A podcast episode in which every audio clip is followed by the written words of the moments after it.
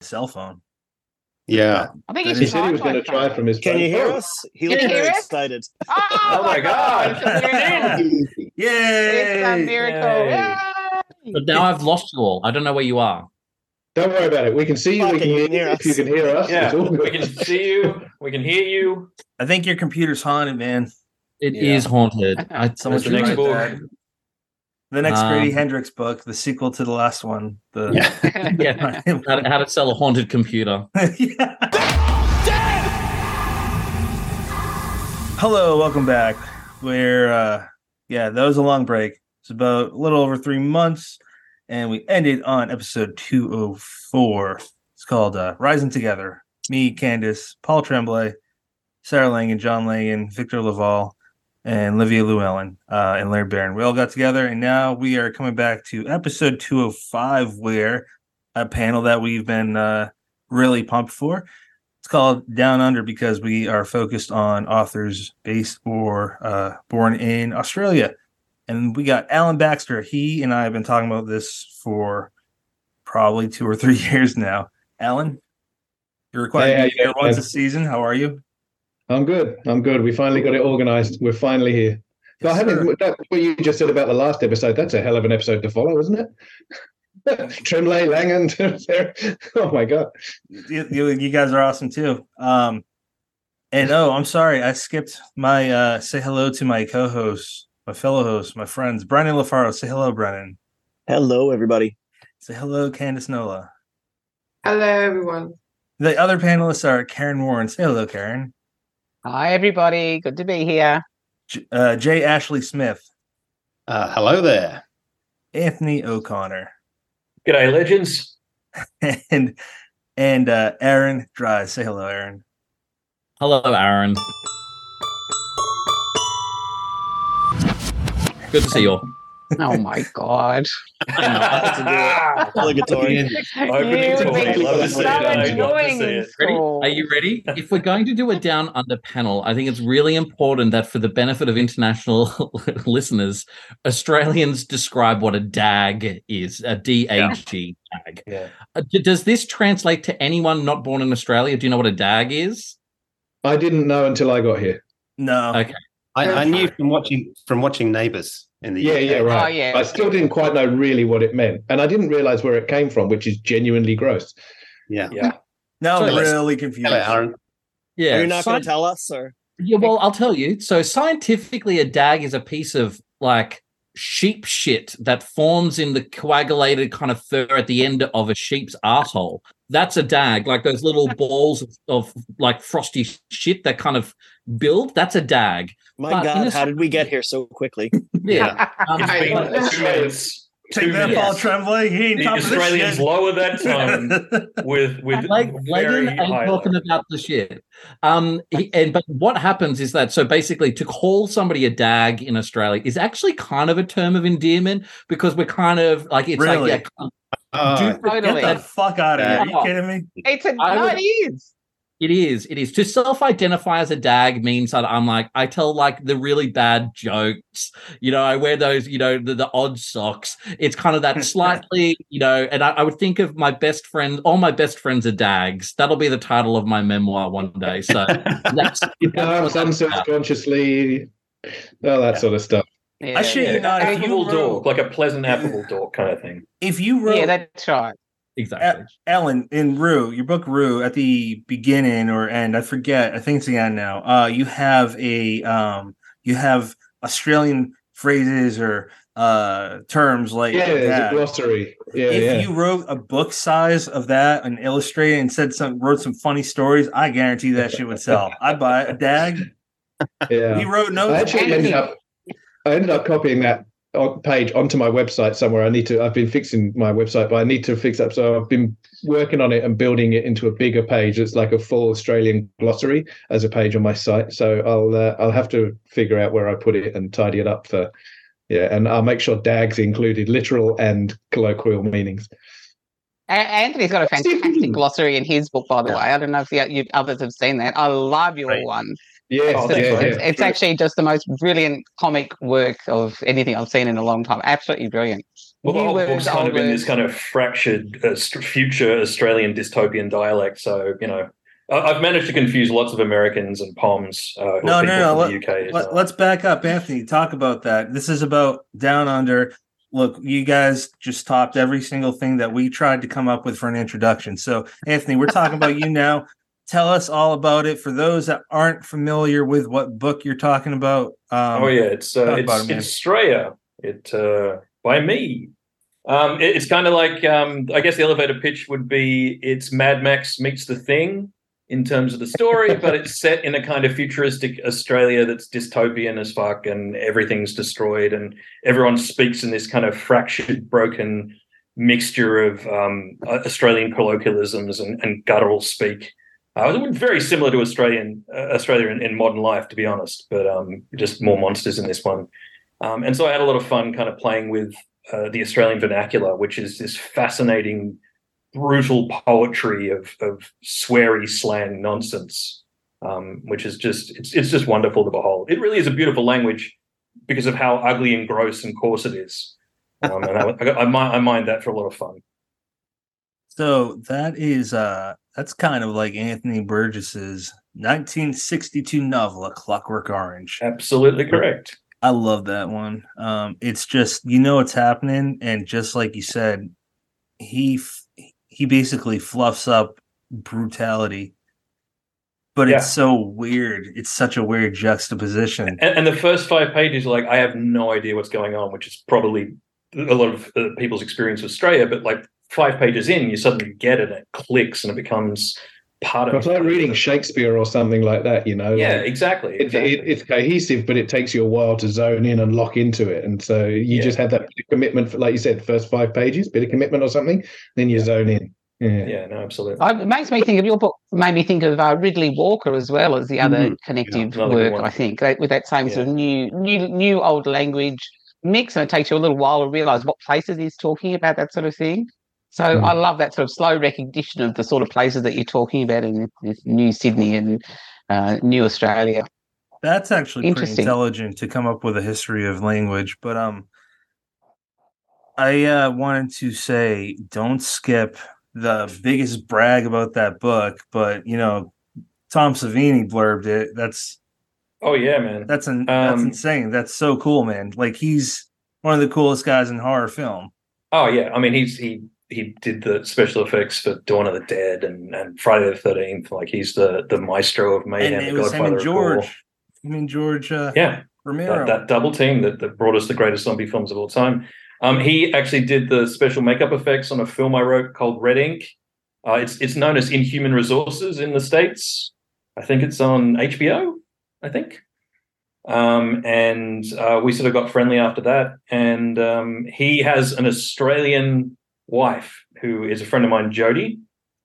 Uh, and she, he loves he loves Australian vernacular. Like he loves coming here, comes here and and, and learns all the, the, the way we speak and, and is fascinated by. Apparently, we say yeah yeah yeah all the time. Like he's Yeah, like, you guys always say yeah yeah yeah, and I'm like yeah yeah yeah yeah no, yeah yeah. Apparently, that's the thing we do. Um, and yeah, and he was nice enough to read it and give lovely comments. And he's, he actually um, gave comments on both my books, so he's just a, a, a really a real gem, a real legend, actually.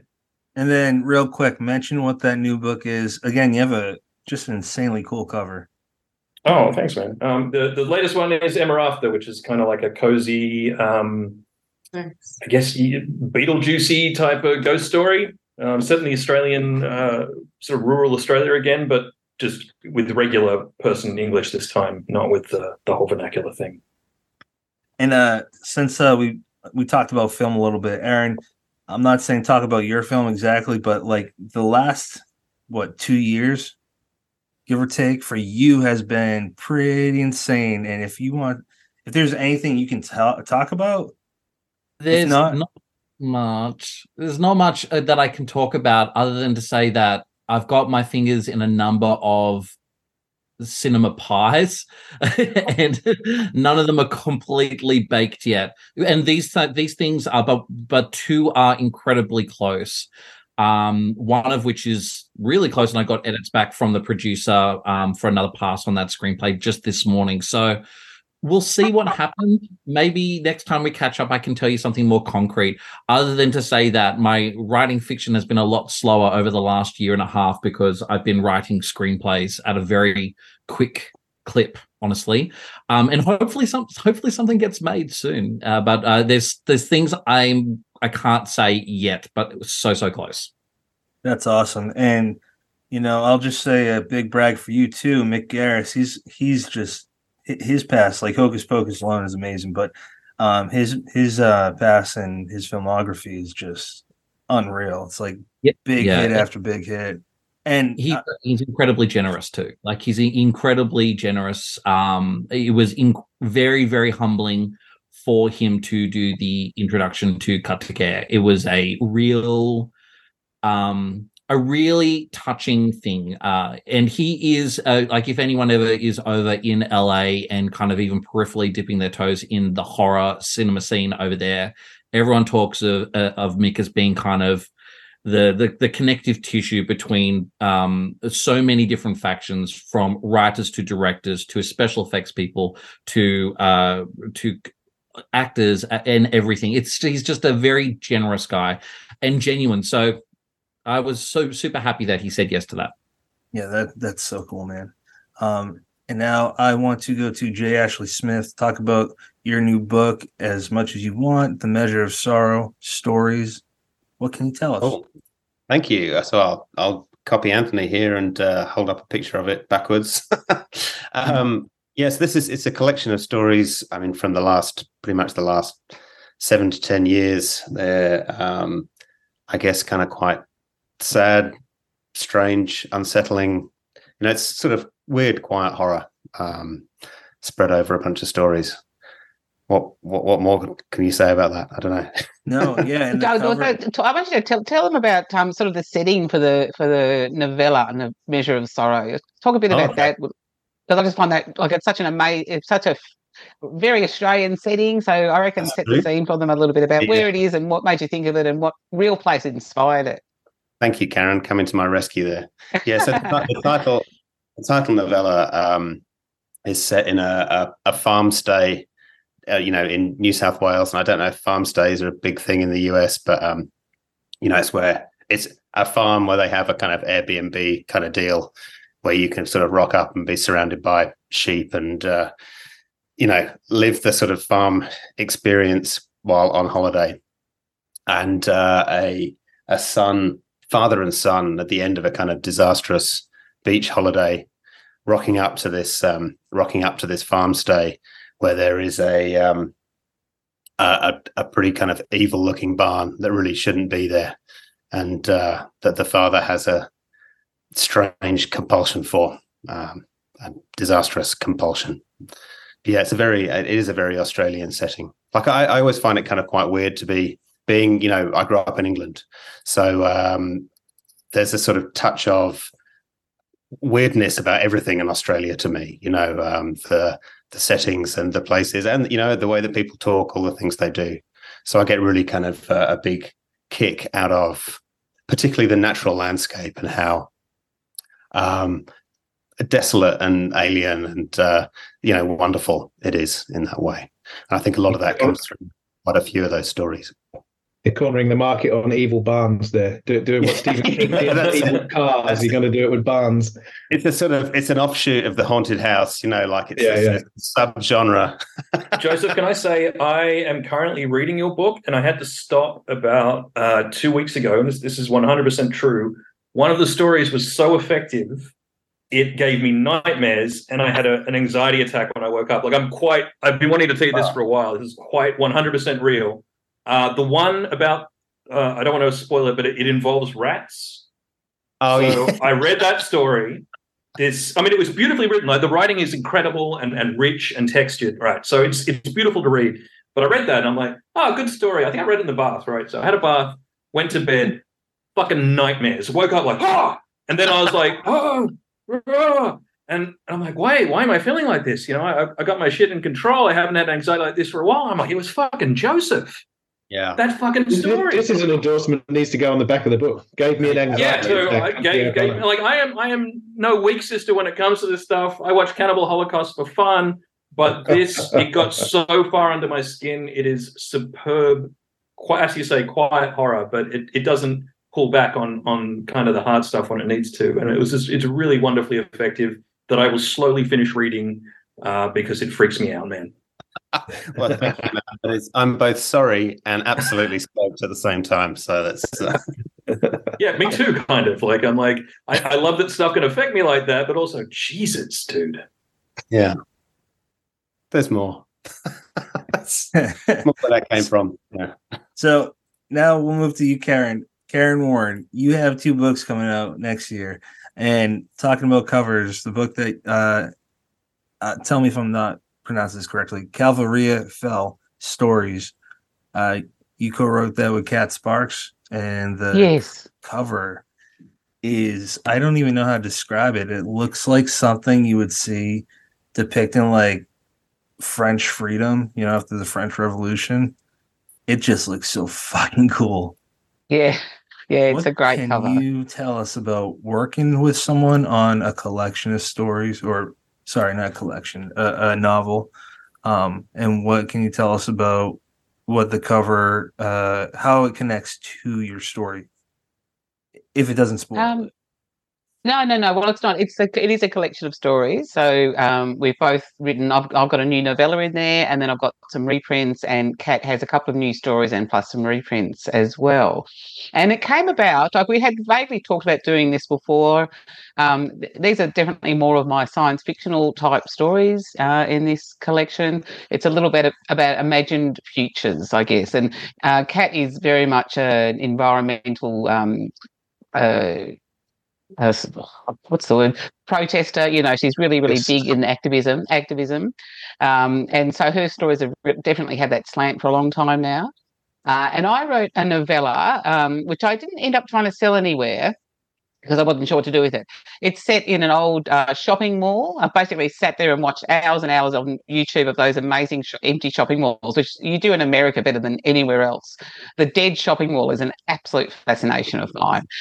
Uh, and so it's set some unknown time in the future.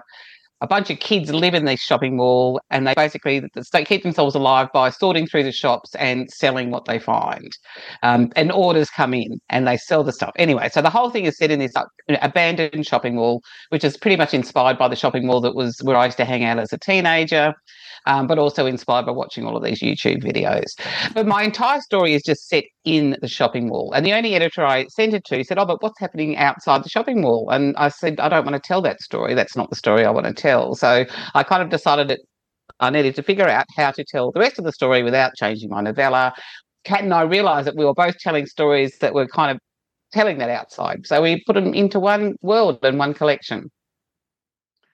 So yeah, and I've got a story. Um, actually, one of my my uh, uh, short-listed stories is in there as well. Um, uh, everything's so slow and quiet. It's kind of like at the end of the world when there's just one woman walking along the beach and what she's seeing and what she's hearing uh, as as the world kind of slowly sinks, I guess. So it's it's it's kind of a dark. It's a dark collection, but there's little threads of uh, positive through there as well. It's about humanity and how we how we uh, make the most of whatever environment we're in, as bad as it gets. But also, hopefully, a bit of a, a warning call because I think we can we can uh, do this activism stuff through fiction in some ways better than in fact. Otherwise, it feels like people are just telling you, "Don't do that, don't do that, don't do that." In fiction, you can kind of trick people um, into maybe changing their behaviours. So, yeah, that's that's pretty much what that that's how that happened. So we didn't really work together. I don't know. I, we actually would. I don't think work together very well at all as far as writing together. Um, we both have very different styles, which is how, why this book works. I think we both have very different styles, different ways of working. I think we would probably murder each other if we co-wrote something together. So we don't want that. That would be a cool story, though, right? That would be a cool story. Warren versus Sparks. So I'd watch that. I definitely watch that. Yeah. Yeah, right. and then you got the well, other book. seen it.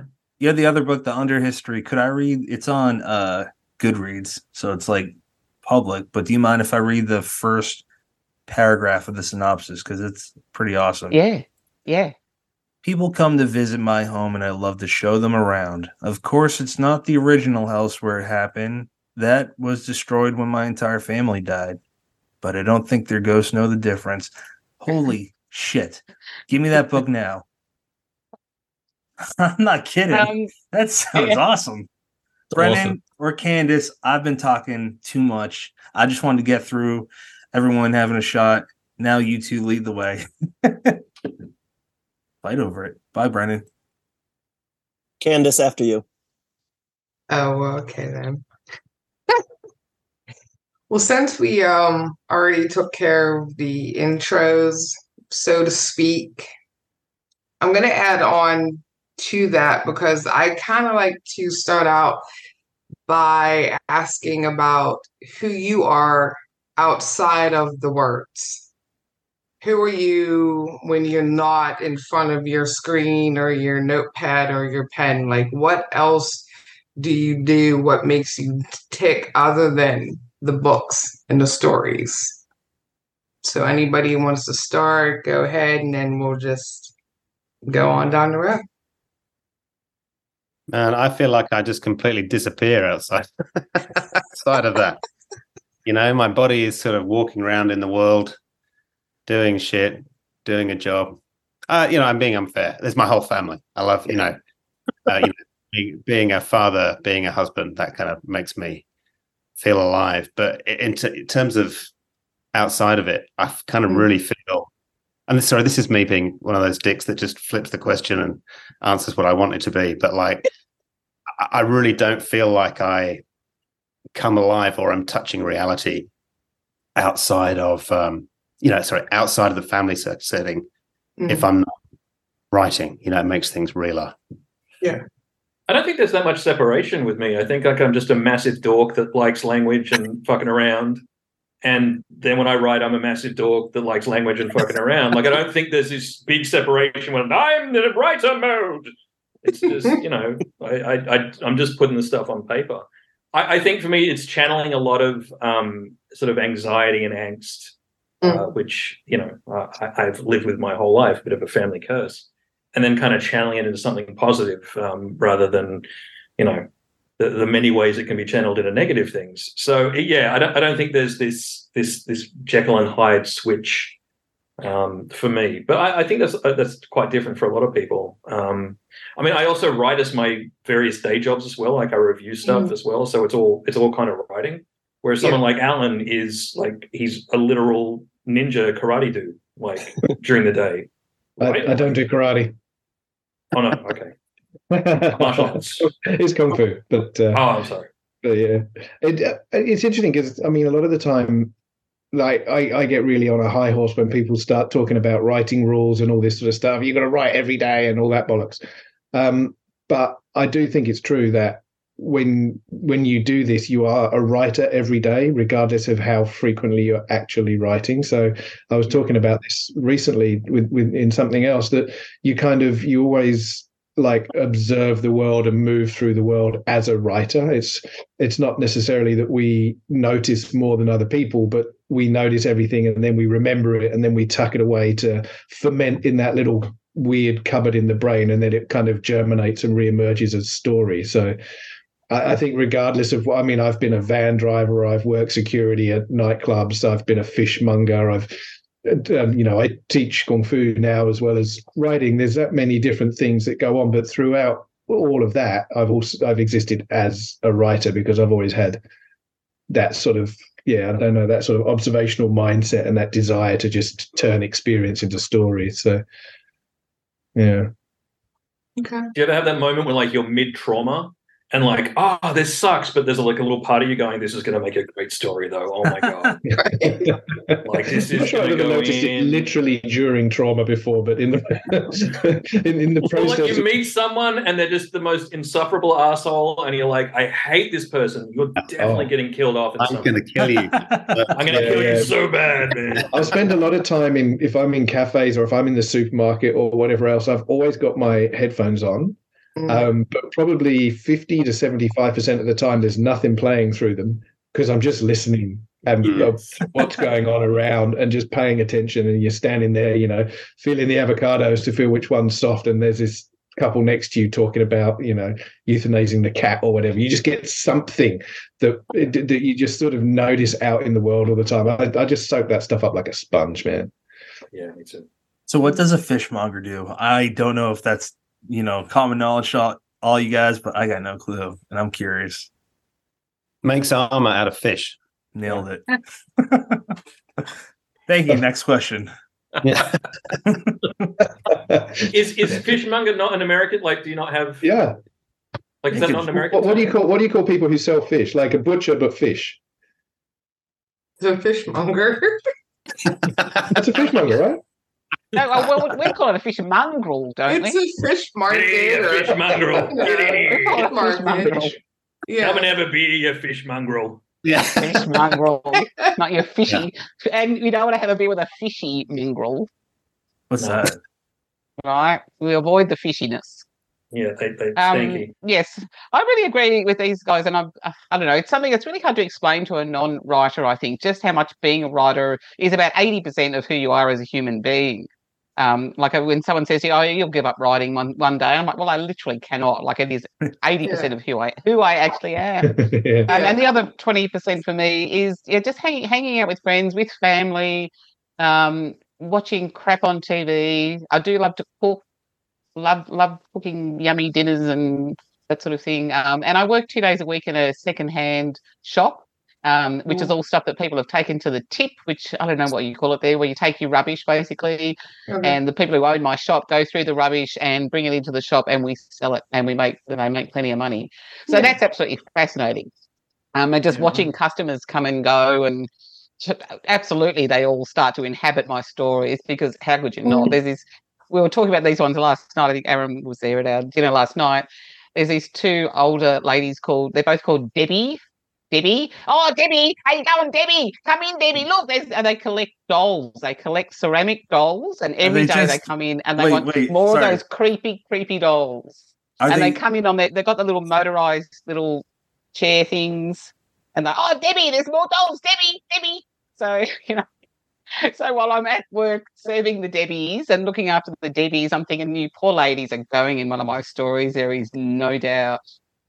Kaaron, so, sorry about interrupting. I just had Nice. to ask the two Debbies. They're not sisters, both named Debbie, right? They're just friends. I don't think they I don't think they're sisters. Well, they could be mother and daughter. It's very hard to tell um, exactly how old they are, but yes. Anyway, you know, they, I'm I kind don't of think obsessed with the Debbies now. I'm not gonna lie. The Debbies, you got to come and meet the Debbies. That's hilarious. It's like and you've got to clear the whole shop because they do. They they really are. They're very large and they have very large motorized chairs each Oh wow. with lots of bags. They just they are fascinating people. But I really love that because it does. Because it's physical work in the shop, and the whole time I'm looking after other people and thinking Mm. about other people. So it takes me out of my head, um, and I'm not really thinking about being a writer while I'm doing that because it's such a. It's really physically demanding, but great fun, and it's a really good contrast to that really internal writerly stuff that you do most of the rest Yeah. of the time.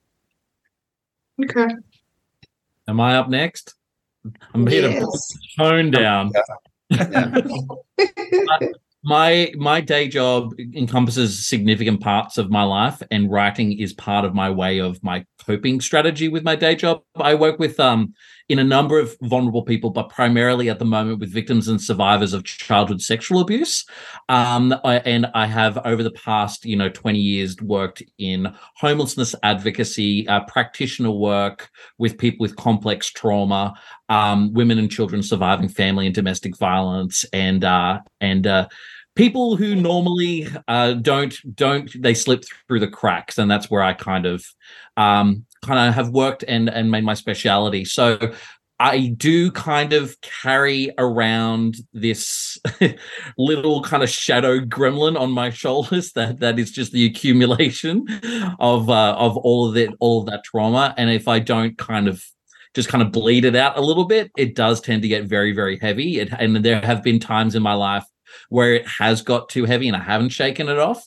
And um and but writing has become my outlet for that in a really great way. That means that I feel like I can uh, you know, work in a healthy and happy way and have the, the mental space to go out for dinner last night with Kaaron and Cats and Kat Sparks, and for us to talk about them and to watch them basically kill each other as they try to collaborate and the like, uh, and and to have fun uh, on things like this, and yet still have time to write and f- to feel like I've got that balance. But it also probably explains why my fiction does tend to be of a certain type of fiction um, and it is literally just all that trauma on the page. It, it's it's probably why it's dark, but I guess it's um hopefully it's an empathetic invitation for people to explore uh, certain parts of the world that we sometimes otherwise don't want to look at, and that's why I think horror is perfect because uh, and Kaaron has said this many times to me, but horror doesn't flinch. Don't flinch, um, and that's why I really like this genre, and that's what my relationship is to my work.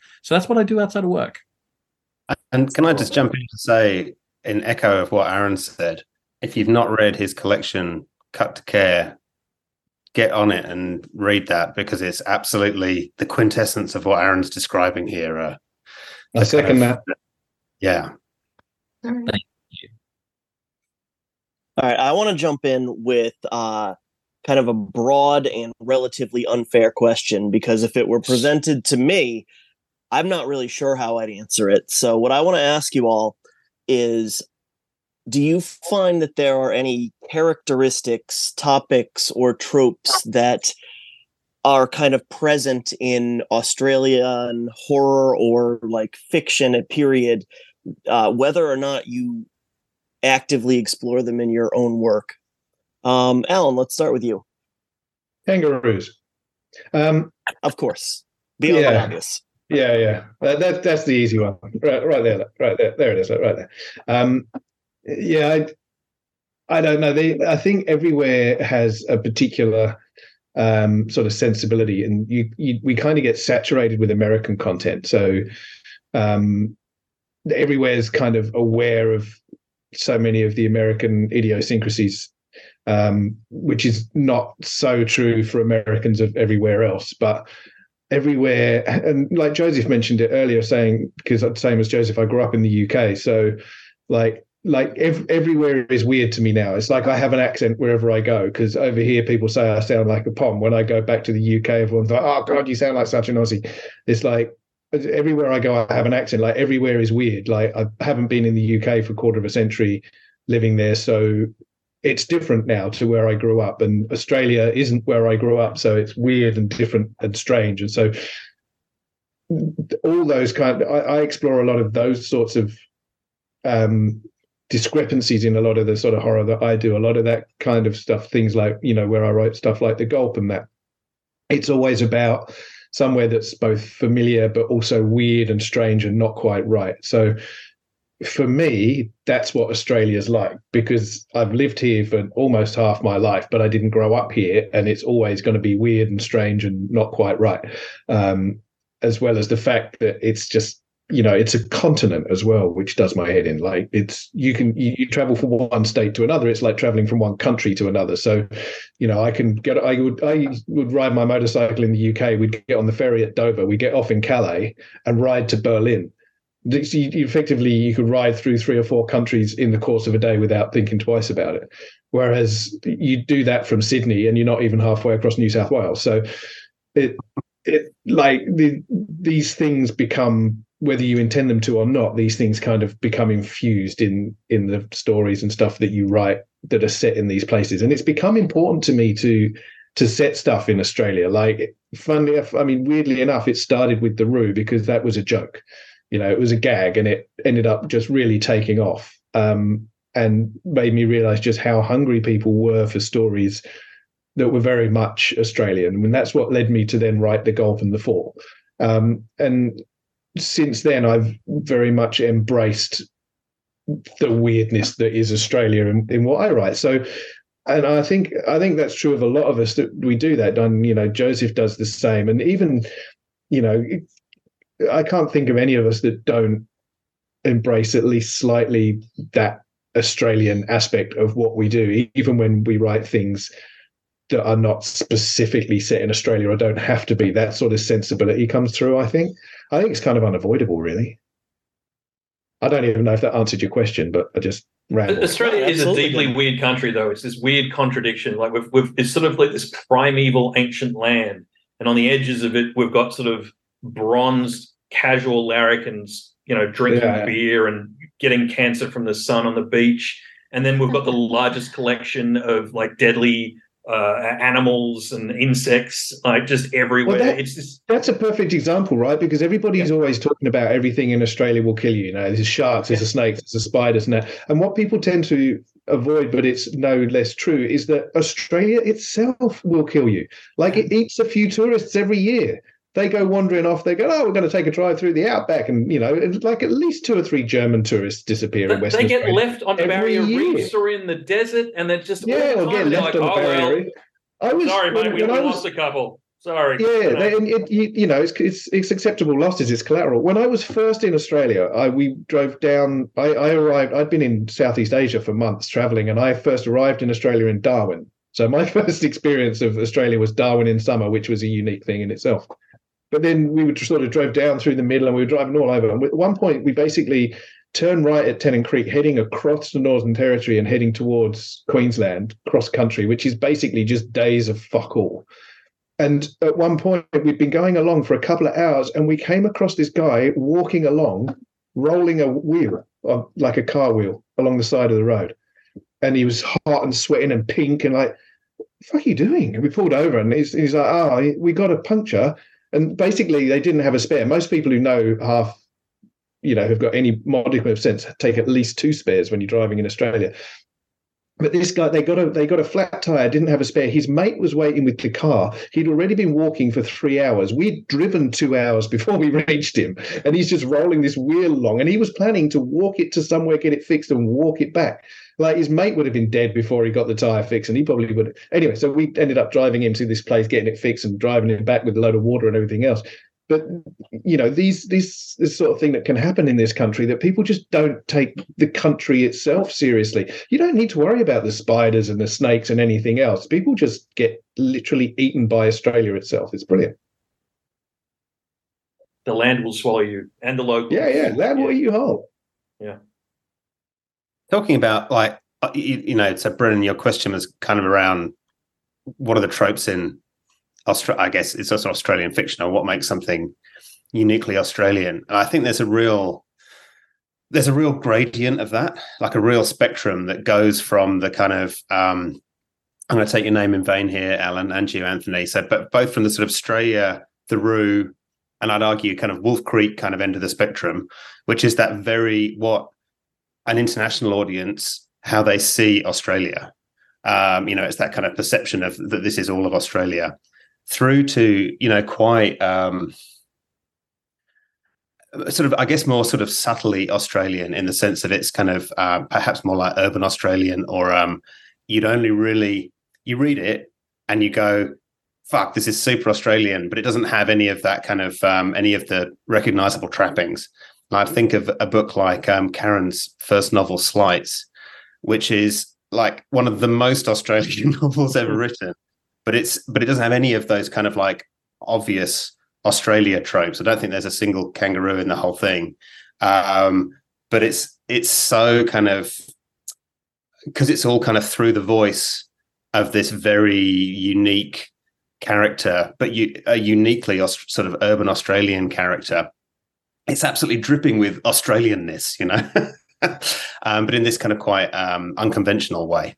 So I think there's a real, um, there, there isn't really just one or two things you can point to. It's a real. Um, There's a perfect example of that just recently, not in book, but in film. We've talked to me. There's the new horror movie, um, Talk to Me, that's just come out. It's absolutely outstanding. It's a brilliant, brilliant film, and it's made in it's made in Adelaide, it's South Australia, and it and that's exactly like you're talking about, Joseph. It is so Australian, but completely doesn't matter. Doesn't draw anything. Like there's at one point where they um, they hit a roo driving home one night that might just as well be a deer, but otherwise, other than the accents, you wouldn't necessarily know it was Australian in terms of content and story and whatever else.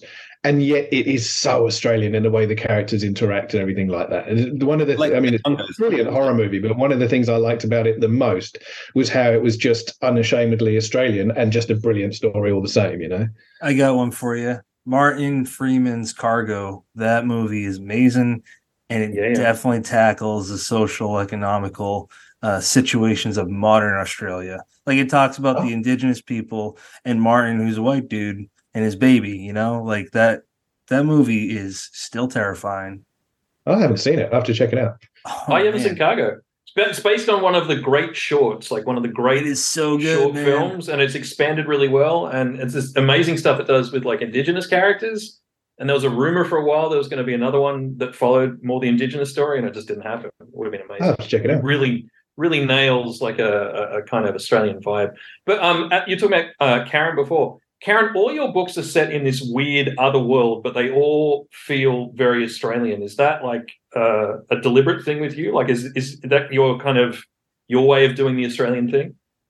Yeah, yeah, and I don't really necessarily want to like identify with a particular place. Like I want everyone to feel like it could be their place, and um, like Slights in particular, that's one that people said, "Oh, yeah, that was set in Perth, wasn't it?" And then other someone else was like, "Oh, was that that was Brisbane?" I, I know it was Brisbane, and it wasn't any of those places. It was just a conglomeration of all of them. Warren World, basically, and Anthony, I think. Um, yeah, so I deliberately don't um, necessarily identify. Like the Underhistory is the next one. I kind of know where it's set, but I never wanted to be too specific about um, which exact uh, little country town it was set in or which area it was. Um, yeah, but still just managing to have those little details about supermarkets and how supermarkets work and all that sort of thing. So I remember But, uh, felt like it really feels like it's set in Australia with the, there's some colloquialisms and whatnot, but again, it's never explicit. I never say where it is. Yeah, so everyone can think that it's um near them. You can look out the door and you can see this giant metal man. Um, I think um to go back to Brennan, your question about this to me, one of the tropes or the fields of Australia, something that all of us tackle in our fiction, um, is the isolation, and that's what the the guys have been saying a little bit about how easy it is to get you know, to get eaten by Australia, um, the isolation and the distance between places, um, and how careful you have to be of that. There's going way back into the past. There's a, a, a a trope called the drover's wife, which was originally a poem, uh, and it, but it's been a painting, it's been a movie, it's been a novel. Um, this idea that of the woman left alone while the husband goes off droving to take the cattle across across the country, or even you know he's away for three or four weeks at a time, and she's left alone there in the bush with a kid, no way of communication, no other adult around her, just her and the baby.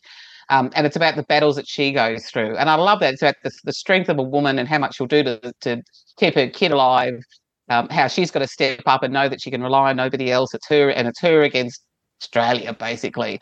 Uh, the snakes and the, the heat and all the rest of it. So, I th- and I think that that, that sense uh, follows through all Australian horror in particular, Australian fiction as well, but Australian horror has this thread how easy it is and how quickly you can be isolated and how quickly it can all turn turn on you. Um, I think that's kind of a trope that you can't quite avoid if you're writing if you're setting something set in Australia. I was like Uh, the movie Razorback, um, which is say. basically about you're gonna yeah okay so like it's it's about a giant pig that is killing a bunch of people, but that's not even close to what's the amazing thing about Razorback. The amazing thing about Razorback is the locals and the environment and these kind of devastated looking outback shots and and just and that that that really captures a sense of of how deeply strange this place is. Uh, So, so when I was about when did when did Razorback come out? Like ninety two or something, yeah, or eighty nine. Anyway, so I would have been er, in my early twenties, like 20, 21 years old, and me and my friends we used to get together of a Friday night. We would go to Blockbuster. We would pick a video that we would watch. we- Then we'd drop it home, go to the pub, get drunk, come back and watch whatever movie we, we'd selected earlier that night. Um, and that's how I discovered Razorback. So imagine this sort of bunch of 20 year old English dudes. They go to the pub, drink a few pints, come back and stick Razorback on and just blew our fucking minds, man. That film is just so bonkers. And when I wrote The Roo, my thought process was I it, the Roo's got to be a kangaroo version of Razorback, but I hadn't seen the film for like 25 years. Then I deliberately didn't watch it again before I wrote The Roo. And then I wrote the book and not, so got all that sorted out. I was like, right, I'm going to watch it again now. And I was still blown away by just how fucking crazy it is. It's just yeah. so Australian. It's just so weird, man. It's just wild. It's so it, it's absolutely like there's nothing more Australian in terms of film than Razorback. Wake in Fright, Razorback, and Wolf Creek are the kind of a trifecta that will give you a real spread of what's going on as far as Australian, like non-urban horror. I reckon. Yeah, I got- certainly. I got one more for you guys, and I don't know who's like up to date with this because it's a little kid show, but Bluey is blowing up. Um, Yeah. it, it's Really, seriously, is brilliant. I lo- I love it. Alan, you said some funny stuff. How they don't use all the vocabulary that a father would or a parent would call a son, son or something. Yeah, yeah. I mean, I mean, the, the, the parents in Bluey really set an uh, an, an unrealistically high bar of how good a parent They're can be. perfect. It's like that's the only problem I have with it is like there's I can never be as good a dad as Bandit, and it's like. I try too, man. It's impossible. He never like he's always in the perfect state of mind. Yeah, they've always the Chilli and Bandit have got way more patience than any real parent. But uh, yeah, Um, but it's interesting because my wife is in this group chat for moms that have you know younger kids, and it's a Bluey group, and it's really neat. Like it's my you know it's given that connection between um Australia and kind of spotlighting it with the world. And uh, my wife and I are learning stuff about it. Like they they use terms that I'm not familiar with. So because they're it's like it's an Australian show, and it's just talking about like a day to day life in suburbia in Australia. So uh, that that's kind of that's kind of neat, I would think, because wouldn't that open up potential uh, people to explore more of Australia in other ways? I think it's becoming more popular across media. Like the people are being less parochial about stuff like that. And for Australians, like Bluey is so Brisbane, like it's I, mean, it's I don't so- know what so- that means. Well, so so Brisbane is the capital of Queensland, right? The state of Queensland. So from an Australian perspective, it's really clear that Bluey is set in Queensland, okay, presumably Brisbane or Brisbane suburbs. But then from the greater world, it's obviously just Australian. Now, I think you get these kind of layers of of identity of what's in there, something like that. But I think there's definitely more and more hunger for all forms of media, film, TV, books, everything that is not just British or American, which has just saturated media for so long. Um, and Australia is in a great place to provide it because we've got brilliant writers, we've got brilliant content in all that media that is ready to to go out there. And you know the more people come looking for it the better. The more successful things like bluey are the knock-on effect is the more successful people like us have a chance at being because people will be looking oh what else is coming out of australia? What else is coming from you know not america whatever There's a really interesting thing about Bluey that I have been hearing about people calling in in the states in particular having their kids saying Australian expressions like they're going to take the rubbish Yeah. out, for example, which is apparently not a thing that people stay say in the states, but that's something we all would say. We're taking the rubbish. It's the equivalent of we're going to put the trash out on the curb or or whatever. But the thing about that as an example that's interesting is it speaks to kind of the, the initial question we were talking about, which is about what is it that makes th- this type of stuff very Australian.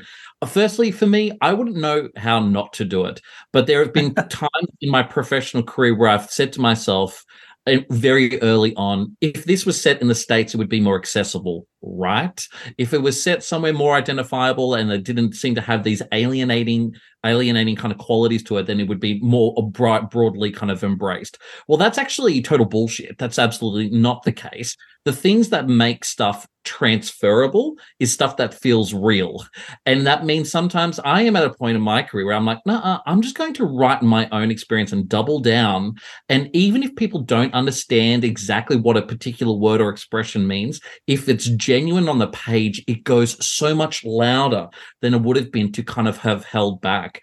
And I think that that's some of the things that makes Australian horror fiction, film, art really, really interesting. And there are certain things that I think do spring out um, and and are emerging more, which is the which is kind of like the artistic expression of discomfort, which I know sounds really, really broad, but I think it comes from something specific around identity. Like, I think it must be a really blessed thing to know who you are. Like, I- uh, and I think Australians as as a country probably wrestle with this far more than what we actually think we do.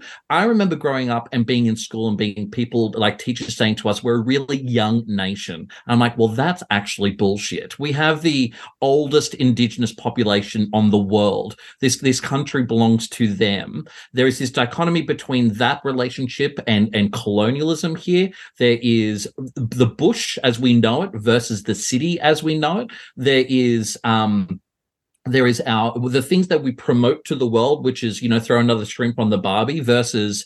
Uh, you know, immigrant populations who are bringing different foods and cultures, and so it is this incredible melting pot of contrasts. And I think that there is something that is growing, which is the the I think horror in Australia is becoming the horror of the domestic, which is kind of an acknowledgement that we don't exactly know where we fit, how we fit in, and that we walk in parallel with all of these different contrasts continuously. And that's why I have never been more excited by Australian horror fiction, for example. And that's why I'm like, I've never felt more confidence in the kind of okay to say, this is my experience with and my relationship with my country. And it's not always flattering either. And I think that that's really an exciting opportunity for really unique voices and, and, and kind of perspectives to kind of come into the picture. There's a really good example, and I went through my bookshelf picking out a couple of really great Australian horror novels that I really love. And one's called Dead Europe by Christos Tsiolkas, who people might know internationally because he wrote a book called The Slap, um, which is not a horror novel at all, well, maybe to some degree. And it's um and, and Dead Europe is about a photographer who is uh the the like second generation Greek immigrants in Australia who, after the death of their patriarch, goes back to, to Greece to find the origin stories of all of his grandfather's ghost stories that he would tell and kind of raise him.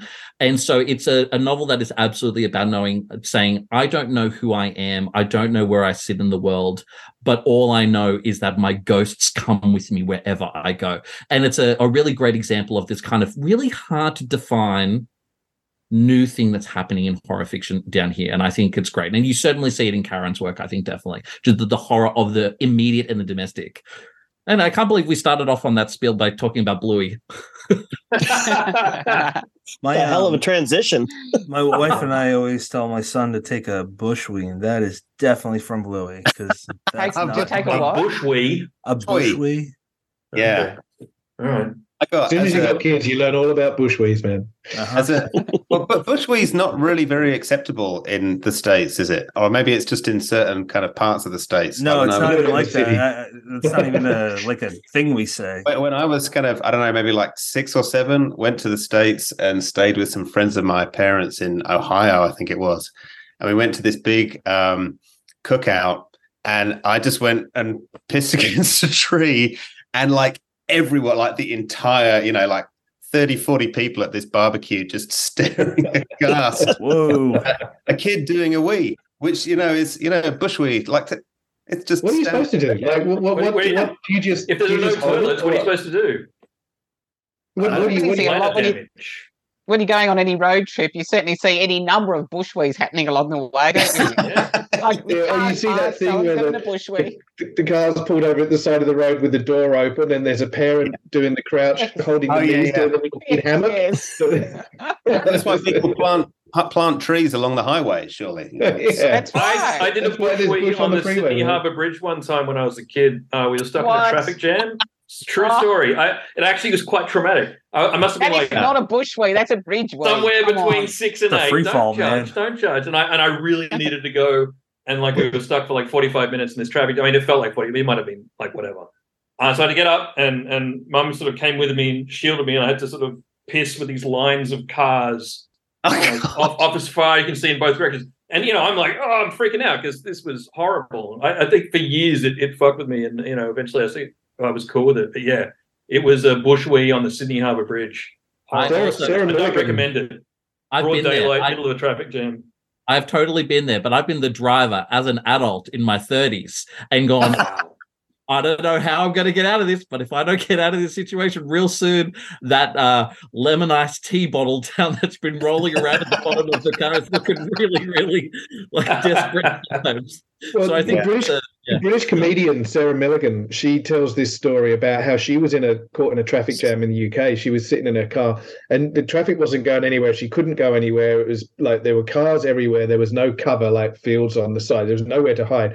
And so and she got to the point she couldn't hold it anymore. So she just moved over onto the passenger seat pissed on the passenger seat, moved back into the driver's seat, and when the traffic jam finally cleared, she just drove straight to a car detailing place and went, "My dog pissed in my car when I left it in the supermarket. Can you can you like steam?" In the seats, she said she's she uses it as a bit in comedy now, but like would never admit that she actually see she had nothing. She just had no idea what to do, nothing to piss in, so she just pissed on the seat. When you got to go, you- As- as gotta go. Yeah, and this is this is where you get from like when Louis. you, when you said um Patrick, when you said the bush wee, like I kind of went, oh, what's that? Because it's just a wee. Like I, I don't even know that I've just called it. I'm not sure that we even they've probably named it in that show, so it sort of makes sense to. That's because your kids are older, Kaaron. So you haven't been watching Bluey with any regularity. I regularity. know, but no, but you, but we. I'm like, I wouldn't call it a bush wee though. I just call it doing a wee. Go and do Yeah. a wee behind a Or bush. having a Yeah. slash. Having a slash. Yeah. Is that American or Australian? I, I always thought it was Australian, but I, I heard oh, it's very Americans say it. British, isn't it? We say That's English too. British, okay. all right. we said taking Yeah. a piss is or English, taking a yeah. leak. Well, us undignified Take folks do. I can't speak for Candace and Brennan. I do. I say taking a piss. I am surrounded by savages. I kind of like Slash. yeah. I feel like I'm going to use that now. Slash is awesome, right? You're I such think a Slash- Rock dag. Um, Aaron, I do want to spotlight your book from uh last oh whoa, shit, two years ago. Uh Dirty Heads, a novella. Because you're talking about like experimentation, not knowing and this and that. And um that's a good example of that. I've never like Chuck Palahniuk, he talks about having a, you know, um a, a timer, I believe it is. I might be messing up his I'm not quoting him, paraphrasing, but he says having a timer, and you quite literally have that in Dirty Heads. Um I just wanted to hear kind of if you had anything to add about that about the in, in terms of the as far as The experimenting going uh experimenting with the literal format of the book um Yeah.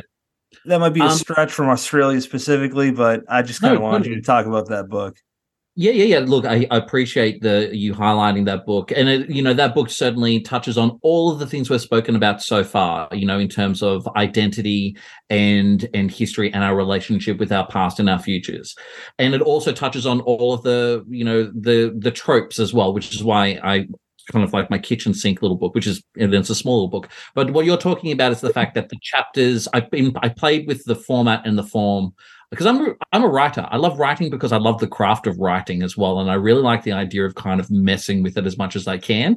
Um, and as I grow as a uh, as a writer, I like to push myself more and to make things more transgressive and to embrace ambiguity, and also to use the if people are going to spend their money to buy a book, I want the book to look, feel good, and for it, a book to be the type of thing that has a an actual for that particular story. I wanted it to you open it up and the chapters are going to count backwards, even though the story is going to be told in a linear fashion mostly. I want uh, it to have the experience of cracking open a an old VHS kind of clamshell and or chucking a movie in an old VHS machine and begins with tracking lines and the the book is called Dirty Heads because it references you know the idea of you know tapes used to have get dirty heads and you'd you, you'll be watching you know Mad Max 2 and all of a sudden the entire TV screen would just fill with snow or this static of snow which is very very incongruous to the the outback setting.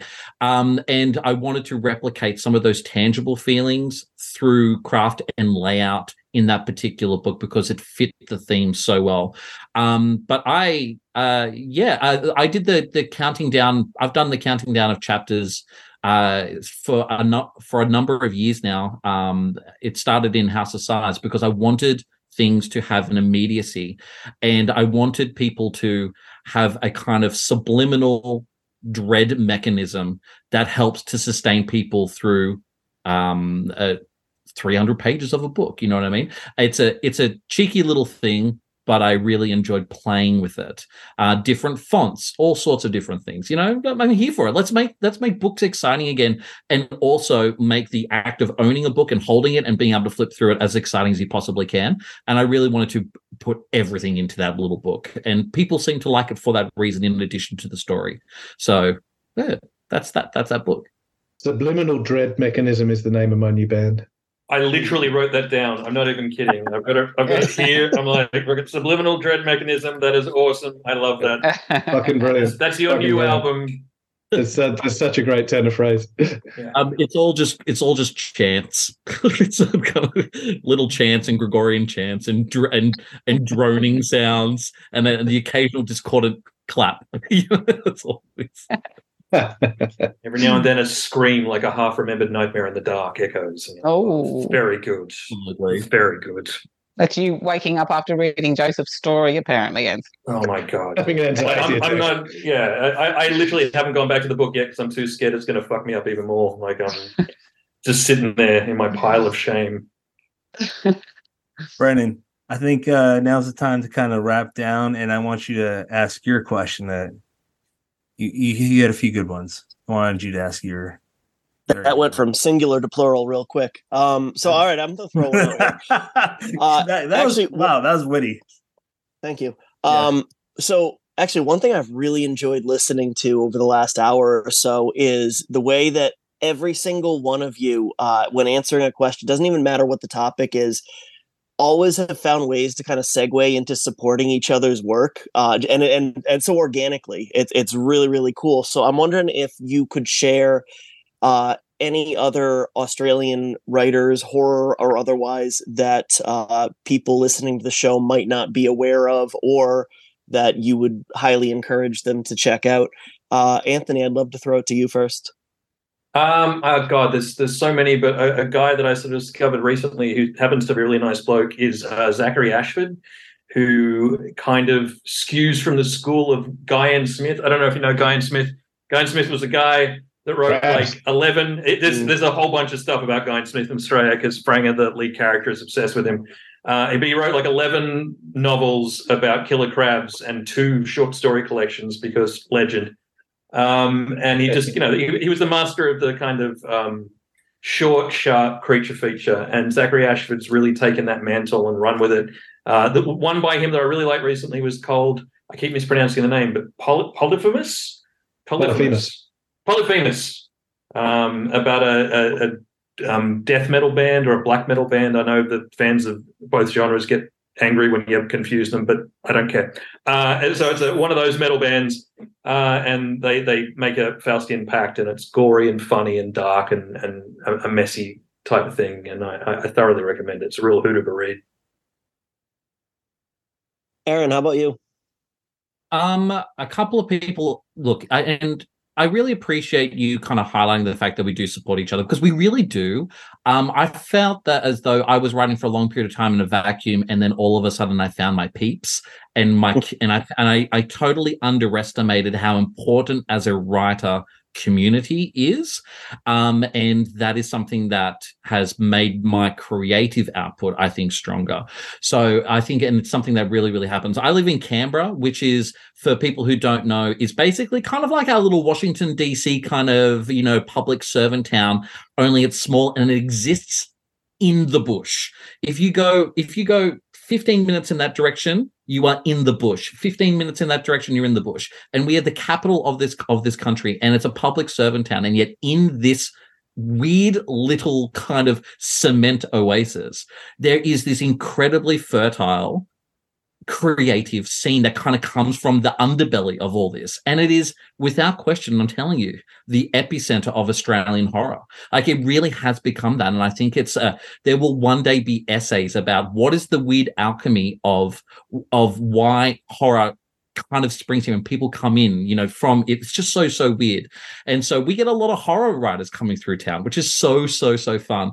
Um we have really great horror writers there. There's if you want a really good solid recommendation i think uh rob hood's recent novel uh scavengers is brilliant. His sh- short story collection uh peripheral visions is is is bloody terrific. Um, over, and I'm not too sure where he's based, but I think Brett McBean is really, really great. He wrote a book called The Last Hotel that just it absolutely makes makes me squee. I think it's really, really good. I Mm. think you absolutely need to check out the works of everyone in this room. There are there are other authors who have kind of worked on the periphery of genre for a long period of time. Who are you know people? I, I love Gabrielle Lord who wrote Fortress, you know, and Tooth and Claw.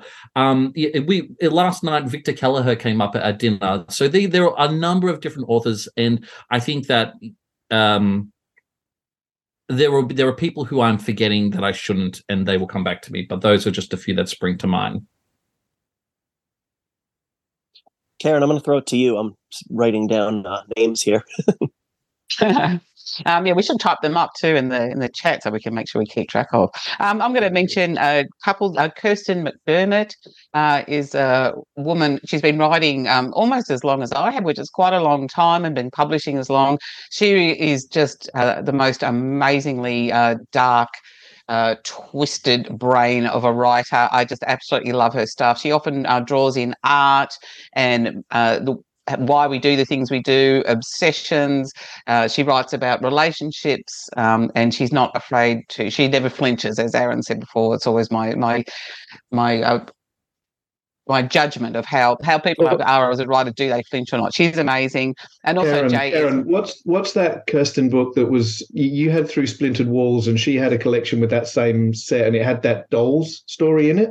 Yes, yeah. Well, I can't remember what hers was called. That is an amazing series, actually. I'm glad you brought that up. That was an incredible series. It's through 12th Planet Press, and they did a series called The 12 Planets. And it was all women writers, and each, each of us got um, a certain, I think we had 150 pages. So some people had four short stories. I had one novella and three short stories. Um, yeah, Kirstyn's was amazing. I can't remember what it's Kirstyn's- called, though. I'm looking it up for you now. I'm going to find caution contains small parts. That's right, yes. No, That's what it was called. That book Yeah. is unbelievable. So yours, Yes. yours is amazing as well through Splintered Walls.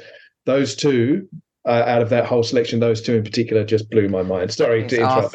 oh, book of No, no, thank yeah. you. Thank you, Al, for reminding me of that, though. It is an amazing series, definitely worth Yeah. checking out. Yeah, and to have that opportunity to just write, though, what, write whatever you wanted and just explore. Mine in that one, or explored the landscape in different ways, um, which is exactly what we're talking about road, creek, uh, sky and mountain were the full stories I had in that one. Um, and one of the mountain was inspired by there's a certain road that you travel when you get go from Canberra down to the beach.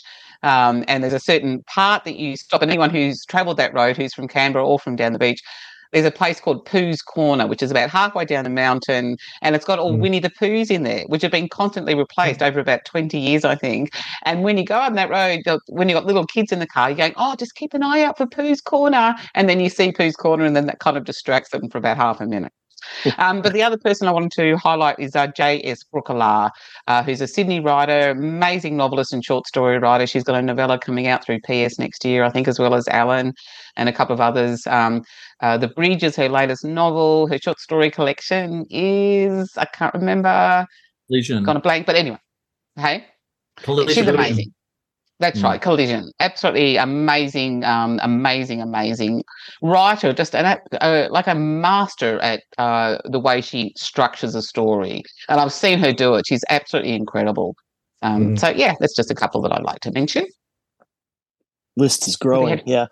Uh, Alan, how about you?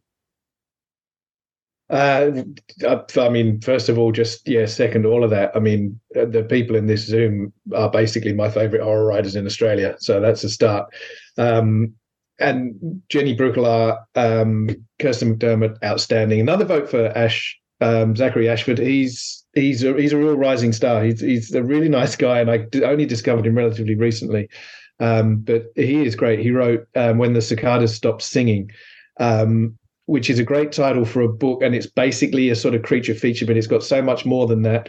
Uh, and you've got me to thank for why it's called that, because the title he originally had on it was terrible. Um, but uh, but it but it was it was such a great book, um, and and so that was where I first discovered him. Um, but I will also drop a, a mention for someone else. Joanne Anderton is Mm. uh, a writer who doesn't get enough. Uh, she, I mean, she doesn't promote herself enough as well, and I kick her ass about it all the time. She's genuinely one one of the best writers Australia's produced. She's absolutely outstanding, and she's got um, uh, a couple of. She's got some novels. She had a, a trilogy of sort of um, these kind of weird science fantasy novels. Um, but with in terms of horror stories, she writes amazing horror that often overlaps science fiction um, in a really unique way. She's got a collection called the Bone Chime Song, um, and her more recent collection is the what's it called? The, uh, the art of, the art of broken things. Is it? I'm having a mental Yes. blank. Yes, the art of broken Yeah. things. That's. I just had to double check. Yeah, that was a new, the latest one that came out. Uh, her stories are just are just superb. She's absolutely worth checking out. She's a brilliant writer. She's got her ideas are just so twisted. She's awesome. So yeah, that would be that would my my tip on top of everyone else. Man. Joseph, I'm I'm so sorry to save you for last. Do you ha- do, do you have anybody to add? sucks to be last on a thing like that. Yeah, everyone has said all of the people that I would have said. I definitely kind of echo uh, Kirstyn McDermott and uh, Jo Anderton again. Like Al, she's like one of my favorite. Um, you know, present company accepted. One of my favorite. um, the one person we haven't mentioned who is a big favorite of mine is Matthew R. Davis. Um, Mm, okay, good call. Good call. fantastic books. Uh, one of my favorites of his is called The Dark Matter of Natasha. Yeah. Which is um it's one of those books where you, it's a kind of a throw it across the room when you're done. Uh um it's so awful, like sort of ballsily awful. And it goes to all of the worst places and then just stays there and then refuses to kind of repent at the end. Uh, but it's brilliant. Uh, and everyone should go out and read it. That's a great example, especially with horror, of how much you can get into a novella because that's probably I don't know, but I'm guessing it's probably like thirty-five thousand words or something. It's it's very much a horror novella, and there is just so much crammed in that story. It's it, you it- know very Australian. It's very Australian. very Australian, yeah, yeah, yeah, very nostalgic as well for even for people like us who didn't grow up in Australia. There's that overlap growing up anywhere, and in this case, particularly Australia. It's like yeah, Sort of scungy teenage yeah, yeah. times you'd rather not remember too much All the filth and regret.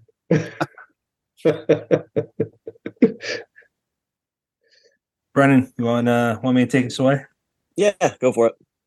Um, yeah. So normally we just ask like uh what you're reading right now, and I'd like to know that. But um, I also want to throw on there if we haven't covered any, something that you want to talk about. Um, when it's your turn, definitely bring up any topic you want. So we'll start with Kaaron.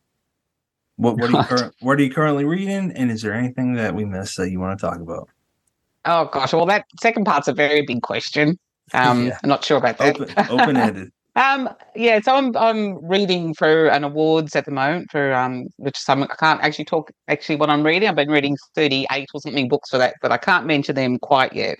Um, but what I'm about to read and have started reading, and I can't stop talking about this book, um, The Executioner's Song, Norman Mailer. It's it's a fictional non-fiction novel type thing inspired by Gary Gilmore. So it's not an Australian book, sadly um, but by Gary Gilmore, who was the guy who killed two people in the 1970s when he was uh, robbing robbing shops and things, and was determined to die. He he wanted to be put to death. He didn't want to spend life in jail. And I had never thought I would read this book, but I listened to the audiobook of it, and just some of these details were so disturbing and so fascinating. Things like he had a much younger girlfriend. I think she was 20 or 22 and he was 38, something like that. And he had convinced her that she needed to die as well. He was going to die and she should die. So he arranged for her to get hold of lots of sleeping pills. He made her give him half. I'm not going to describe on air how he how she smuggled them in and then how he smuggled them out again. But anyway, um, but that didn't work because he- she didn't have enough. So she was in hospital for six months, something like that. But then his last gift to her, he took his watch, which is the only thing of value he had left. He set it to the time of his death because he knew, of course, what time he was going to die because he was being executed, and he smashed it. And he said, "Give that to my girlfriend." And that just gives me goosebumps. Like, who does Yes. that? What is that about? So I'm absolutely fascinated by him. Fascinated by he still had people around him who were supporting him and loved him, even though he came across as this like how how can you love someone like that? So I'm fascinated fascinated to know how people can still love a man who behaves like that. Um, so yeah, that's what I'm that's what I'm going to get stuck into once I finish the reading for this awards. Yeah, I'm never gonna pretend I can guess what you're gonna say. Blow my mind, Kaaron. That's cool. That's a wild story. Um, Yeah, amazing. I mean, I mean, it's part of your history, I suppose, to a certain extent, but it was a long time. You know, it was quite a long time ago. Um, and the book is in, is uh, based on long, long interviews. Like he was a quite a well-educated man. He's described as being really intelligent. This Gary Gilmore. Um, so based on a series of many, many interviews that they did with him and with all the people around him. Norman Mailer did some, but there was a couple of other journalists who would basically take it in turns to talk to him because it was exhausting. And I think totally demoralizing by the end of it. So just just fascinated by some of the details of the things that he did and what it means about the legal system and you know someone fighting to be put to death, determined to die. Um, and in a way that's my book Tide of Stone is about men like him, I guess. These in Tide of Stone, it's people like him, but even worse human beings who are given eternal life and locked up. So it's exactly the- Exactly. As the soon as you started talking about it, I started thinking about of Stone. Going, Yeah. you know, I've read Kaaron's book. I'd choose death too. yeah, yeah, that's right.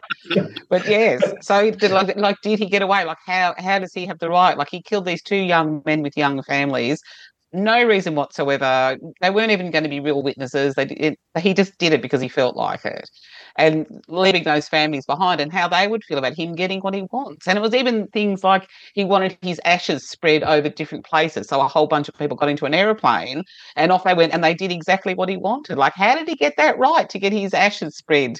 where he wanted them to be spread, as opposed to flushed down the toilet or whatever's the most disgusting thing you think to do with someone's ashes. So God, yeah. how he manipulated people, how he managed to get exactly what he wanted is fascinating to me.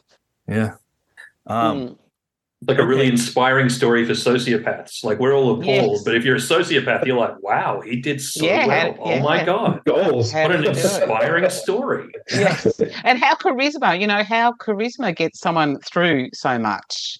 Yeah. you know, as opposed to somebody who does very good works, but they don't have that charisma and don't have that instant likability or whatever. Like clearly, he must have had that to get away with. Yeah. And so I'm just really, um, you know, we all explore that stuff in our work. I think is like how do, how do people get away with stuff? How, how is one character likable and the other character not likable, and yet one's doing one's murdering people and we still like them? And fascinating. man. yeah. Jay, you're next. Good luck. Oh, oh yeah. Oh, well, I'm gonna, I'm gonna switch tack completely because, like, um, I'm actually having a, you know, I'm like, I'm reading a lot of comics at the moment just because, uh, you know, sometimes you just want to not read words. Yeah. Uh, but in terms of kind of books that I'm reading, the ones that are popping out are what I'm reading with my kids. Um, both of them are kind of, at, so my kids, like nine, 13 year old boys. Um, with one, I'm reading Watership Down, which um, you know I'm sure everyone, if you haven't read it, you've seen the movie, uh, and if you haven't, then Jesus, go out and do both of those things right now. Like I've read this book probably like three or four times in my life, and every time I read it, I'm like, "Fuck, that is absolutely the best book that's ever been written in the history of all books ever." And uh, even reading, you know, reading it again this time, like, yeah, literally the fourth time knowing everything that's going to happen, I'm still having my mind completely blown apart by just how exceptionally good it is and um, how much I feel for all those rabbits. They're like they're like brothers to me, man. Like uh, I'm so close to all of them, and I we're we're bearing down on the on the heartbreak at the end, and uh, I'm, I'm not sure I'm emotionally prepared yet. You're reading it Uh, with the nine-year-old or the The thirteen-year-old? The nine year old, yeah. So there- there- Oh, dude. be there will be fallout possibly this weekend so i'm i'm bracing my, uh, with my my eldest we're we're having this kind of hardcore robert louis stevenson thing um so we read kidnapped which was which was kind of okay i, I struggled with kidnapped because i like to do the voices and it's all in scotland and it was like dude i can't do this my scottish accent is shit but now we're doing Am I fucking pirate? Now that you know, I've got some serious chops with the um with the pirate voices. You But need some reading- West Country in there as well with Treasure Island. You got to go from Bristol. Oh, oh yeah, absolutely. You can do a bit of that too. Yeah, like a yeah, Captain. Um, but um, that book, man, it's like you. I've never, I've, I've never read it before now, and you Oh, think really? of the sort of the film versions of it, which are all these kind of super Disneyfied, you know, stage set, Errol Flynn like kind of people prancing around in stripy pants with uh, you know bandanas on and whatnot. But that book is fucking brutal. It is absolutely, Mm. it's absolutely brutal. Like I don't know if he wrote it for kids, you know. And I keep just imagining, like, desperate that the kind of Coen brothers would do a True Grit style um, remake of Treasure Island, um, just absolutely as kind of dark and brooding and brutal. You know, pirates. Yeah. Oh, I want to do swearing that probably isn't allowed here, but they're they're they're You not nice people. Swear all you want, Jay.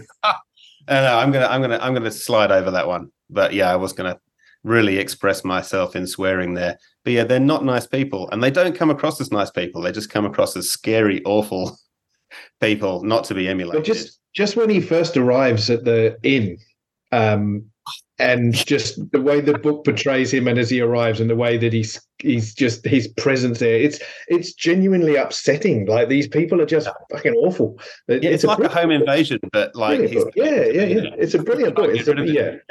And I don't. Um, I think. I think back then people didn't really write for kids. They just wrote stories, and it's like, you Yeah. know, it's like, oh, there's pirates in this. Kids will enjoy it, and it sort of becomes a children's story. But it's and absolutely They, do. not. they love it in the same way Yeah. as they love, you know brutal old fairy tales. I'm just Yeah, going to. That's one last point. thing. One last thing. So a, a book that I just finished for myself was um, The Migration by Helen Marshall, um, Oh. which uh, uh, was amazing. Like uh, I, I've not read any of her work before, but um, had seen lots of people talking about her stuff, and uh, I think it's I think it's the only novel that she's written. Hmm. Um, but it's a real kind of like a, a end of the world apocalypse kind of scenario um, with some very strange body horror shit going on that is ultimately incredibly hopeful. Like it's it's hope, everything collapsing and turning to shit, but there being some capacity for us to evolve beyond it. Yeah, very very good book if you've not read it. Yeah, Aaron, you're next. I'm almost finished reading a bloody terrific book. It's called White Horse, and it's by Erika T. Wurth. Yep. And I just want to make just wanted to make sure I get this correct. Uh, she is from uh, uh, Apache, uh, Chickasaw, and Cherokee descent. Um, this book is horror. Um, it is about a, a kind of a, a, a young woman who is inherits a bracelet that essentially evokes a kind of Native American grief Bigfoot that is following her um, in the wake of, of of a central mystery around uh, involving her mother. And this thing is creepy and wonderful, and I'm absolutely loving it. So there was that. I'm on the tail end of. I just finished a really great book called Gemini Rising by Justin Lutz, which was a, very very small novella, and people will love it. I'm super excited about reading John Boden's new one, uh, which is called Snarl, which is I think out this week. The biggest John Boden fan. I think John Boden is one of our most unsung kind of voices in horror at the moment. Um, Oh, cool. and and I am reading the most random thing, uh, and it's here next to me. It's completely out of print, um, and it's called "The Killing of the Unicorn" by Peter Bogdanovich, who is a filmmaker, and this is his. Um, it is about the murder of Dorothy Stratten, the actress who was murdered, who was basically uh, picked out of a Dairy Queen in Vancouver at the age of 18 by a real sleazeball. This is a true story in the very early 80s. And within 12 months was uh, in the Playboy Mansion and was Playgirl of the Year and was um, graduated into film. And her partner and business partner was this incredibly toxic, abusive monster of a pimp, you know, and uh, um, she left him for Peter Bogdanovich, who directed The Last Picture Show, uh, you know, Paper Moon, incredible, brilliant films, and then she and then she was murdered horrifically by the ex-partner. Um, and Peter Bogdanovich, within a year and a half of her passing, wrote this novel, uh, this this this nonfiction piece. And the reason that I bring it up is that I have a really kind of interesting relationship with true crime, um, you know books. I'm actually really not interested in facts. Um, I don't find true crime very interesting for me personally. I would. Um, I'm really interested in kind of grief reconciliation pieces when it comes to true crimes. This is a really great example of somebody who can is trying to bring someone back from the dead by honoring them and is absolutely one track in trying to punish someone who isn't alive anymore because the guy who killed him it was a it was a murder suicide pact um, and he's trying to write someone back to life and it's incredibly loving but the the but that doesn't happen another a very similar type of book is um, who Killed My Daughter by Lois Duncan. Lois Duncan wrote I Know What You Did Last Summer. Um, incredible, you know, junior teenage um, horror fiction uh, through the 70s, 80s, and 90s. And her daughter was murdered in a terrible crime. And she wrote a book where she basically is trying to justify why someone who she's putting together a defense as to why this particular person may have done it and she's literally breaking into people's homes to try to gather up evidence and you just want to reach inside the book and hug this poor woman as she kind of is slipping down a rabbit hole that you know is really not going to lead anywhere other than just continuously hurting herself. And this book is like that too. I'm kind of fascinated by it because the facts don't matter. It's really about trying to love someone back to life and you just can't do it. Yeah, the killing of the unicorn, fascinating, flawed, but I'm so into it. That's what I'm reading at the moment. Random shit. awesome. And uh Anthony, uh, okay, so um, I like, uh, as anyone who's read any of my stuff will know, is I like to cross genres um, a lot. So I tend to read things from multiple genres simultaneously. Uh, so in terms of horror, uh, I've got um, Joseph's book, which uh, hopefully will cause me fewer anxiety attacks, but um, I'm still reading that one. Um, I'm also reading uh, Lonesome Dove, like the kind of quintessential American Western. Um, I don't know why I picked it up. I love westerns. I guess that's why I picked it's it up. It's one of my favorite just, novels of all time, man. It's it so is fucking favorite. superb. Like I'm yeah. about halfway through, and, and the richness of the language and the character work and the sense of place and the kind of casual um, storytelling that that seems almost half-assed, and then you sort of get a few chapters in, and you go, "Oh, this is all sort of coming together." I understand this now. Uh, just just wonderful stuff. Um, really superb. Highly recommend. It's one of those books that you know, um, one of those Pulitzer Prize winning. You should probably read this before you die books. And if you find a lot of those overrated, this one isn't. I promise you. Um, there's also the sorry, sorry, to interrupt, Anthony, but there's there's if you do audio book, Lee Horsley read Lonesome Dove, and it's like a 34 hour audio book or something like that. Uh, right. An uh, outstanding job. So it's a brilliant way to to have that story told to you because the the narration is superb. The character work is brilliant. Yeah, Anything wonderful. by Larry McMurtry. You know, he, yeah, true.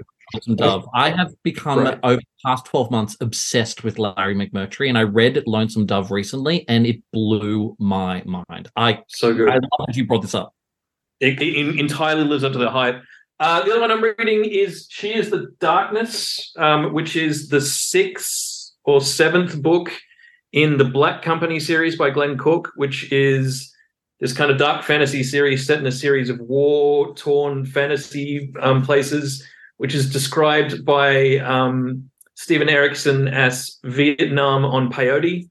Like it's fun- fantasy Vietnam. So it's this, this weird mix of war torn horror, but also kind of wizards and, and whatnot. And I've, I've become vaguely obsessed with Glenn Cook, um, who's this this multi genre crossing author that pumps out these. Well, used to. I think he's sort of slowed down these days, but has pumped out series in in multiple genres. And again, I love that. I, I love when writers can tackle multiple genres, like your Joe R. Lansdales and and people like that. Just kind of they can they're across everything and they can mix elements of of each genre that that is really fascinating to me um, and if i may break with the formula a little bit up next i've got tide of stone by um, uh, our own Kaaron Warren which i cannot fucking wait to read because I, t- I had had a look at the first chapter and i was like oh jesus christ Kaaron all right Yes. Is it, and, and I don't want to sound like I, I, don't want to sound like a suck up, but I also have Dirty Heads ready next on my list. I've actually got signed copies from both of these guys because uh, I met them uh, at a um,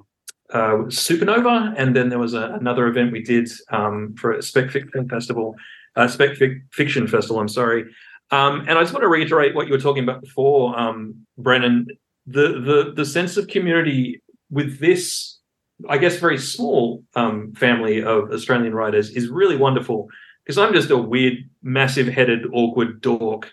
And to, to meet these kind of people who are sort of say, hey, come in, you're welcome in this club that I'm relatively new to, has been really wonderful and really kind of affirming of my choice to kind of, you know, move into novels from screenplays and movies as well.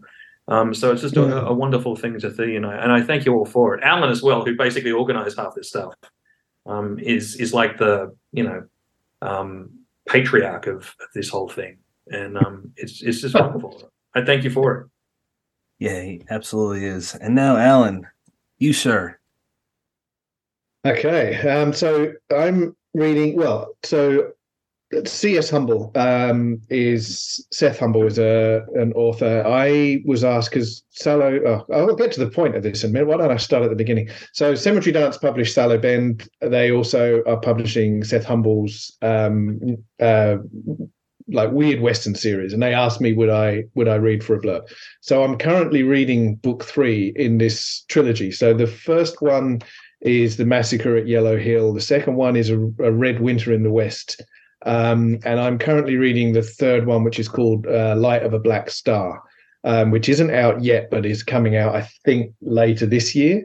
Um, and it's it's brilliant. The first two are out, um, and the third one's coming out. It's basically, I mean, it starts off kind of like almost like you might expect a sort of horror western to start, and then it sort of gets more and more weird and kind of alternate history. I, I, can't really say too much about it without giving too much away. Um, but it it involves all sort of creatures. It's got body horror. It's got cosmic horror, and it's all set against this really sort of richly realized um, Western background. Um, with really cool, interesting characters and stuff like that. So I'm currently reading the third book in that series, which is due out later this year. So, I, if you if you like a bit of weird weird Western action, um, the Massacre at Yellow Hill is is the first one, um, which is well worth the read. Um, and I've also got coming up next on the TBR talking about supporting each other. I've got um, Ever After is sitting there, which is coming up, which is Anthony's book. I've got um, Joseph's collection is sitting on the TBR as well, ready to come up next.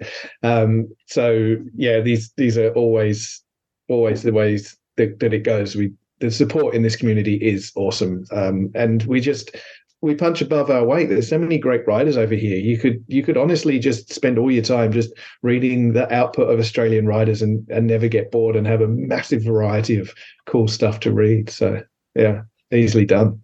Yeah. Yeah, definitely agree. Uh Candace, what are you currently what are you currently reading? I can't talk. What am I currently reading? Uh, um Snarl is one we just men- mentioned. I just started that uh, two nights ago. Um, John Boden reading that for our review for the website. I just finished the uh, Karin Slots Karin Slaughter's new one after that night. Um, I have about 97,000 more on my TBR list to read by November for the website. And uh, yay! Uh, I'm reading everything by everybody, and then I just wrote down all the books that they just named to add to my TBR list because, well, you know, I have to now. It's not big enough. It's not, and that's going to cut down on my like three and a half hour nap that I take every night. Brandon, I want to save you for last. I'm right. I'm 60% through The Demon of Devil's Cavern. It's Brennan's book. Um, I told him this. It's going to be impossible for me to not sound biased because he's, I say, he's one of my best friends, but it's fucking good. It's it's my favorite book by him. Um, and I'll, it comes out in 2024. It's a sequel to his uh, Western Noose. And um, I don't know. I'm, I'm really impressed with it. Not, you know, not to say my word means anything, but like he's come a long ways and he started off really good with uh, his first book, Slattery Falls, but this is just uh, this is just another league. It's really, really well written. Um, talking of talking of good westerns and weird westerns, Noose was a great book. Yeah, and Alan was kind enough to lend me some. uh uh Oh my gosh, I can't think of words. It's too late. Um, Alan was kind enough to blurb it so that I could use his words to sell copies. Well, I hope it worked. It was good. it was a good book. It's worth selling copies. Thank you, sir. I'm literally popping all these on my to be read pile. Yeah, yeah, yeah. Brennan, I've got uh, Piece of paper here is going crazy with stuff I'm writing down. Brennan, your turn, buddy. Well, first of all, thank you for uh, the uh, for more free advertisement. Um, yeah, no, I'm I'm I'm super proud of that book. I I also would like to talk about John Boden though, because as we mentioned, he is so underrated and humble, and everything he writes is just it's gorgeous. Um, and Snarl is no exception. That book, um, you know, you, you you hear that the best endings, if you will, are they're surprising yet inevitable and i almost can't think of a better example than what he pulled off in in that book. Um really really special book and i hope a lot of people check it out. Um i'm also reading uh things get ugly by joe r lansdale uh crime stories. And you know I, I i love i will read anything joe puts out but it the variety in this one is absolutely mind blowing. Like you have two stories side by side, and like one is this anthropomorphic, almost like Smokey the Bear type character if he was a sex pest. Um, and it's hilarious Oh, and it's brutal. Um, Sold. but then like the very next story is this like deep dive inside the mind of like a mass shooter. And it's like the like the just the juxtaposition there is absolutely wild but both are so unique and so well done. And they you you almost wouldn't even realize they were the same writer. But i mean joe was joe. It's always going to kind of have his stamp on it uh, and i also want to throw out there i'm reading the uh, the dead take the a train it's uh, richard Kadrey and cassandra Oh, Khaw. and Cass Khaw. Yeah. Yeah, and it is it, it has that kind of like uh Cass's cosmic horror with uh with Richard's gritty fantasy, but it's like it's just this over caffeinated like balls to the wall thrill ride. Like it's the the pacing is just absolutely wild and the biggest thing is you can absolutely tell that they had a blast writing it. Um, and I I love when that comes through when you pick up a book and you can just feel how much fun the author or authors in this case had uh, putting it together. So that's what I've got. Patrick, back to you, sir. Yeah, we're just gonna do where can people follow you. So, uh, Aaron, where can people follow you? Um, gosh, what do you what do we call Twitter now? I don't even know. We call it Twitter. Fuck Elon, we call it Twitter. Twitter. I, I call it Dirty X because like the app is made of like distressed denim. So you can find me on Dirty X. Uh, actually, don't Google me on Dirty X. How does uh, the porn star thing come to a full circle? That was it- it all- unexpected. it all comes together. Um, um, sorry, we don't. Uh, what, what was the question? Where do you find me? So you where can can find people me watch you? Follow you? on Twitter at Aaron Dries. I have a TikTok that I use occasionally. That's actually become a really fun place to hang out. Uh, I'm on Threads. I'm on Instagram. I am still haunting the the corridors of Facebook. You can hit me up via my website, or if you're in Canberra, come and say hi. Awesome. uh, Kaaron, where can people follow you? Um, I'm on the on on the Dirty X Twitter and Blue Sky, hopping over there, but I've done not very much, and Insta, and of course the three of us, Aaron and Joseph and I, have our podcast, Let the Cat In. I think that's a really good way to find all three of us and hear us do more of this blah blaring. We'll yes, we may argue about sausage rolls and things like that, um, but we do a lot of in- interesting chatting with people as well. So I think that yeah, that um, website is a good way to uh, keep up with us all too. That's great. Um, Joseph, where can people follow you? Uh, okay. Well, I was Kaaron beat me to it. Like, uh, so the, the website we're going plug hard for Let the Cat In Do it. uh, is ltcipodcast.com. Uh, and there's loads of episodes talking to kind of cool people, um, but also us talking shit. Uh, in terms of me, uh, my website is spooktapes.net, and I'm at spooktapes at all the things where places have an app before them. That's great. Uh, Anthony, how about you, buddy? Uh, yeah, I'm on, on the usual places. I think I'm Claw Talk on Dirty X.